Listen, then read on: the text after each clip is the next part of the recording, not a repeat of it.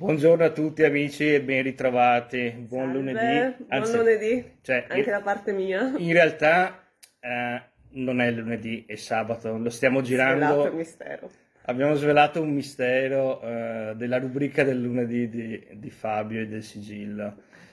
Eh, sono qui con Jessica che sta attendendo i suoi clienti eh, per le letture, però nel frattempo io come al solito ho una proposta di lettura per voi per aiutarvi a, come dire, a affrontare la settimana nella maniera giusta e alchemica in questo caso. Yes.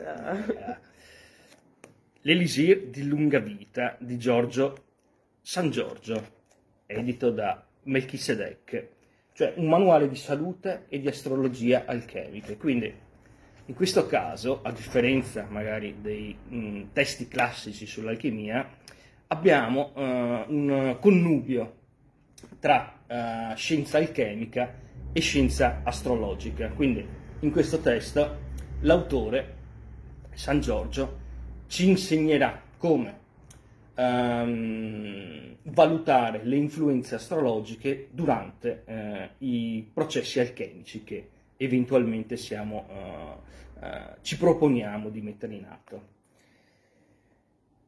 Allora, come al solito sentiamone un passaggio, un passaggio che ho scelto prima eh, legato ai vegetali e quindi alla scelta dei vegetali, come sceglierli nel modo più corretto eh, per poi eh, trasmutarli. Ok? Allora, per conservare una forza archetipica che agisca efficacemente sul sistema endocrino e su tutto il metabolismo, la raccolta dei vegetali deve avvenire in punti geomagnetici positivi, lontano dall'inquinamento dei centri abitati, lavorando piante che hanno mantenuto inalterata la memoria della propria specie e sviluppato appieno il loro campo energetico.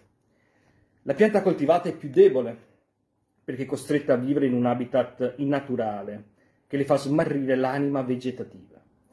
Quella selvatica è più forte e quindi più attiva perché è costretta a combattere per sopravvivere, senza concimi e insetticidi nel suo ambiente di origine, assorbendo così la composizione magnetica del luogo in cui cresce e conservando meglio le valenze terapeutiche della propria specie. Per la preparazione dei rimedi possono essere utilizzati la radice, la foglia, il seme e il fiore della pianta fresca, in base al tipo di organo da curare. Generalmente le radici agiscono sul cervello, le foglie e il fusto sugli organi del torace, i fiori sugli organi riproduttivi, frutti e semi sugli organi del ricambio. La pianta va poi raccolta nel momento di maggiore energia, coincidente con i primi giorni di luna crescente, questo era già noto, considerando i tempi giusti corrispondenti al genio planetario della specie. Mm. Te gusta? Yes, of course. Vabbè, figo, cazzo. Eh, scusa. Ehm, allora, interessante. Molto interessante. Poi come vedete, come, anzi come tu puoi vedere e voi potrete vedere se venite qui in libreria ad acquistare il libro, segue anche una, ehm, non tabella ma comunque un elenco delle piante che sono assegnate eh, alle diverse segnature planetarie. Sì, infatti ogni pianta generalmente appunto è attribuita ad un pianeta, quindi hanno tutte le attribuzioni e bisogna vedere appunto quale pianta, da cosa si vuole iniziare a lavorare, in questo caso alchemicamente, e cosa, che indicazioni fornisce qua. Sarà interessante da, Non da so, approfondire, ecco. tipo hanno una segnatura prevalentemente, prevalentemente saturnina, l'aconito, l'agrifoglio, il pungitopo, l'amaranto, l'arnica, l'artiglia del diavolo, eccetera, oppure gioviana, cioè gioviale. Basilico, borragine, castagno, centaurea, aedera, frassino, iperico, isopo, eh, marziale, quindi Marte, acanto, aglio, assenso, biancospino, caglio, cipolla, il peperoncino, di cui io vado pazzo, solare, l'alloro, naturalmente, alloro, Apollo, Sole, Angelica, Camomilla, Carlina, Calendula, Celidonia, la cicoria, Eufrasia, Fragola, Ginestro.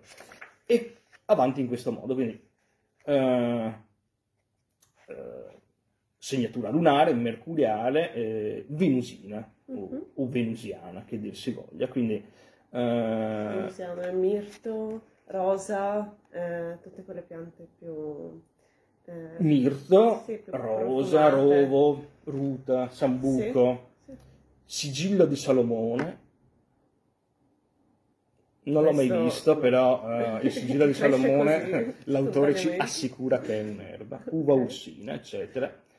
Mercuriale, l'Achillea, di cui tra l'altro parla tantissimo anche Rudolf Steiner in molti suoi testi. Mm. E, mm, esiste una preparazione antroposofica per l'Achillea e per molte altre piante, naturalmente.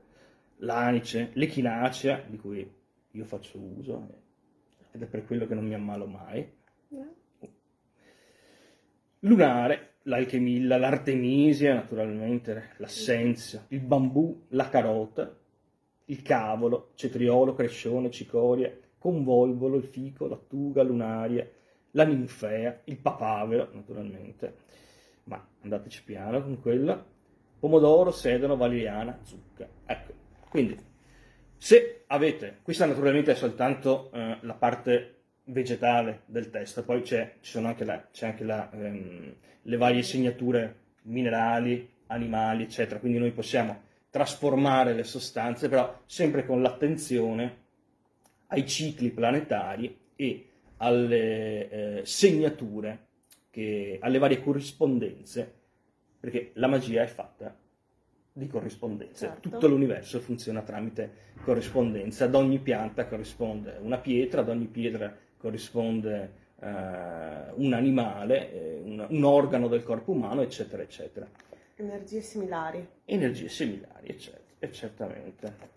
Bene, signori miei, l'elisir di lunga vita di Giorgio San Giorgio vi aspetta al sigillo e eh, io sarò qui con voi martedì.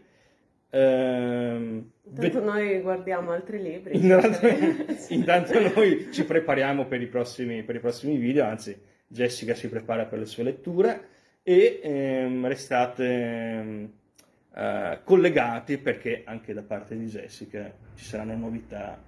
Yes, a breve. A, a breve ci saranno novità, a breve ma se seguite le nostre usciremo pagine il programma. uscirà il, pro- il nuovo programma con, con la nostra tarologa di fiducia. Yes. Amici miei, buona settimana, Buona settimana. a Ciao. presto.